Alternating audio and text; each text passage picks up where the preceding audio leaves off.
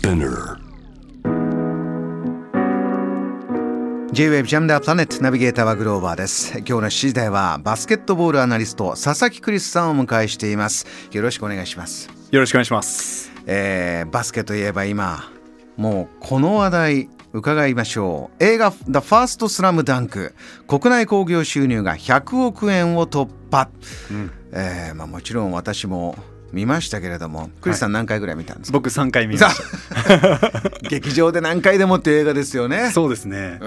後でちょっと話しますけどぜひあの音のいい劇場でできればサウンドシステムがしっかりしてる、まあ、IMAX でもいいですしえもう早速その話から聞かせてくださあい。本当ですか？ぜひどういうポイントなんですか、あのー佐々木クリスポイントは。佐々木クリスポイントとしてはまあ選手たちの動きがリアルなのはもう間違いないじゃないですか、うん。まあ、これは数々の方々が語ってらっしゃる部分だと思いますまあ、ヒッしトの理由のねいくつかの中の、えー大きな一つですね。一つですよね、うん。だそういったところで、まあ、非常にこうバスケをこよなく愛する人たちを全然裏切らない作りになっているっていうのが一番大事なポイントだと思うんですけども。経験者がしびれちゃうという。そうなんですよ、うんその中に音の要素ってすごくあって、はい。まあ、例えばシュートが入った時にネットが揺れる音。シュパッ。はい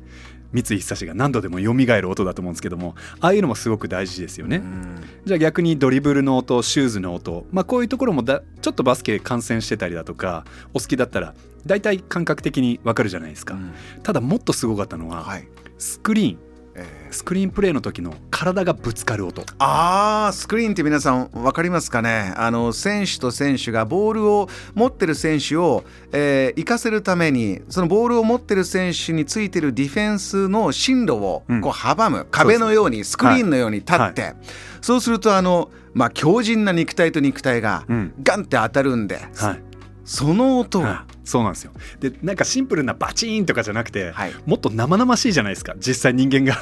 ぶつかり合う音ってゴンっつってね。うんなんかこう。結構やばい音。の。コートサイドでやばい音するんですよねあれね。そうなんですよ。うん。意外とバスケは肉弾戦だったり。あと僕がしびれたのはやっぱりバスケットってこうパスがつながる爽快感みたいなスピード感ってすごく、まあ、エンターテインメント性があるじゃないですか。うん。その中で実はボールを見てないディフェンダーって、まあ、背面から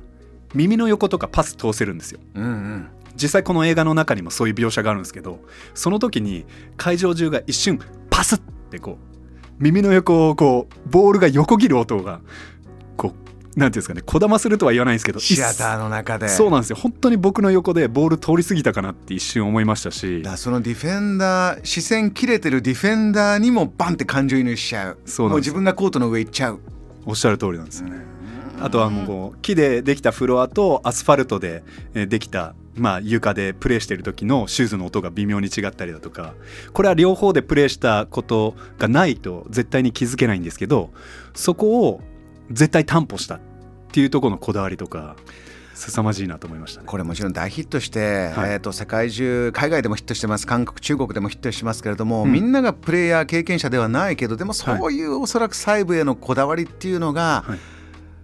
い。いろあらゆるところに詰め込まれていて、うんこれだけね、えーリピーターも多いし国を越えてヒットしてる。海外でのヒットについてはどんなふうに見てますか？そうですね。もともと原作はこう韓国などでもかなり受け入れられていたりだとかあとは中国はこうまあ日本の八村や渡辺が登場する前にこうヤオミンっていうようなオールスターに選ばれるような選手もいたのではい。一時期中国のバスケ人口って3億人とか言われてたんですよ。すごいことですよ。そういうこともあってかなりねこの「スラムダンク原作の方も、えー非常に注目されていて、うんえー韓国の方でも日本でも100、えー700万人をこうね、えー動員突破しましたけどもどうやら韓国の方でも300万人を突破していてで日本以上にこうヒートアップしてるなって思うのはこう SNS とかで見ている限りなんですけど、えこう街を走るバスのラッピング広告を普通にザ・ファーストスラムダンクがやっていたりだとかもうビル一棟の高さのもうなんていうんですかね垂れ看板みたいな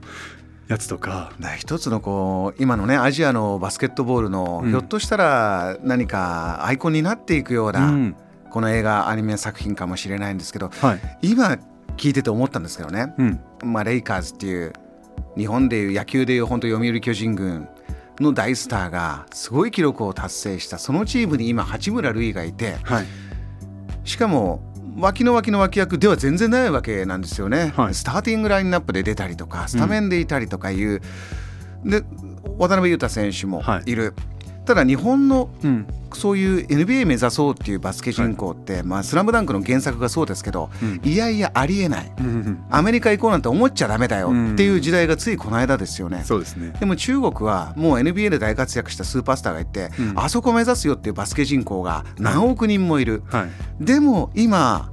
NBA にいるアジアのトップがその八村と渡辺裕太だ。はいこれってどういうことなんでしょうね？そうですね。まあ僕は八村選手は日本のマイケル・ジョーダンで、えー、渡辺選手は日本のスコッティ・ピッペンっていうふうに まああの紹介させていただいてるんですけれども、あのまあグローバーさんがご指摘のところは非常にあの鋭くてですね。じゃあ今中国の選手がじゃあ NBA で日常的に活躍しているかというとそうではないですし、まあ、もちろんあのフィリピン国籍の選手が、えー、例えばジョーダン・クラークソンっていう選手がいたりしますけれども彼はこうどちらかというとアメリカで育っているわけですよね。なので日本という、まあえー、そこにピントフォーカスからアジアっていうふうに広げると今 NBA のコートでアジア生まれでえー、アジアの国籍を持っていてっていうところで見るとやっぱりこの2人だけなんですよね。よりグローバルな視点で見てもまあこの2人がプレーしてるっていうのは凄まじいことなんじゃないかなって思います。うん、うん、あの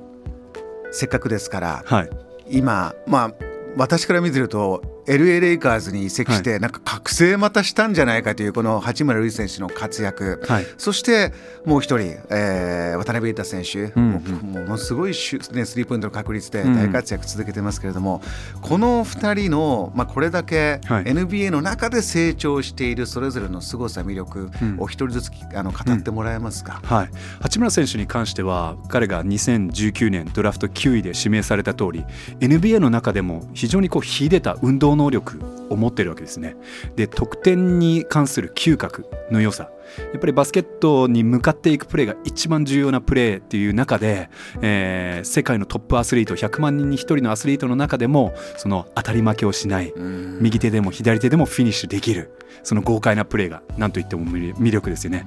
逆に渡辺選手は、まあえー、本当に万能ナイフうん、もうチームが困った時に求めることは何でもやってくれる。なるほど、はい、時にドライバープラスも必要だしマイナスも必要なんだけど渡辺だけ呼んでくれば全部やってくれるよね。っていうような、えー、その本当にかゆいところに手が届くところにやっぱり素晴らしさを感じますね。こういう選手が、えー、あちらのね中継であちらの解説者あちらのあの OB たちも語るような日本人選手が、もいるわけですが、うん、もう一度この映画に戻ると「うん。はい、スラムダンク世代の我々、はい、クリスさん、うん、どういう気持ちで今この今、NBA のこの状況を見てますか？そうですね、うん、まあ、僕も「スラムダンクを読んでいた時に、まあ、日本人のプレイヤーがこれだけ NBA で活躍するっていうのは正直、まあえー、夢にしか思っていなかった。で僕自身もいつかプロになりたいやっぱり夢を描く力っていうのをこの原作はくれていると思うし、ええ、で今回この映画がヒットしているのもやっぱり共感ポイントがたくさんあるんですよね。はい、どの登場人物にも感情移入できる。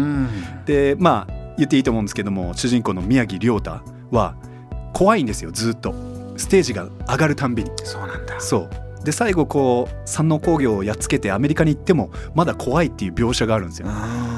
おそらくこれはスーパースターだと思っている NBA プレイヤーたちも同じ。そこにすごく人間性が出てくる、うん。うん。まあ、それでなおのことをこう僕らも共感できるし感動できるしっていうところで、まあ、僕がこういつも訴えたいバスケの魅力がもう「スラムダンクをとにかく見てくれたら分かりますよっていうもうこれだけ一般化してくれた作品は未だかつてないんじゃないかなって思います。JAM The Planet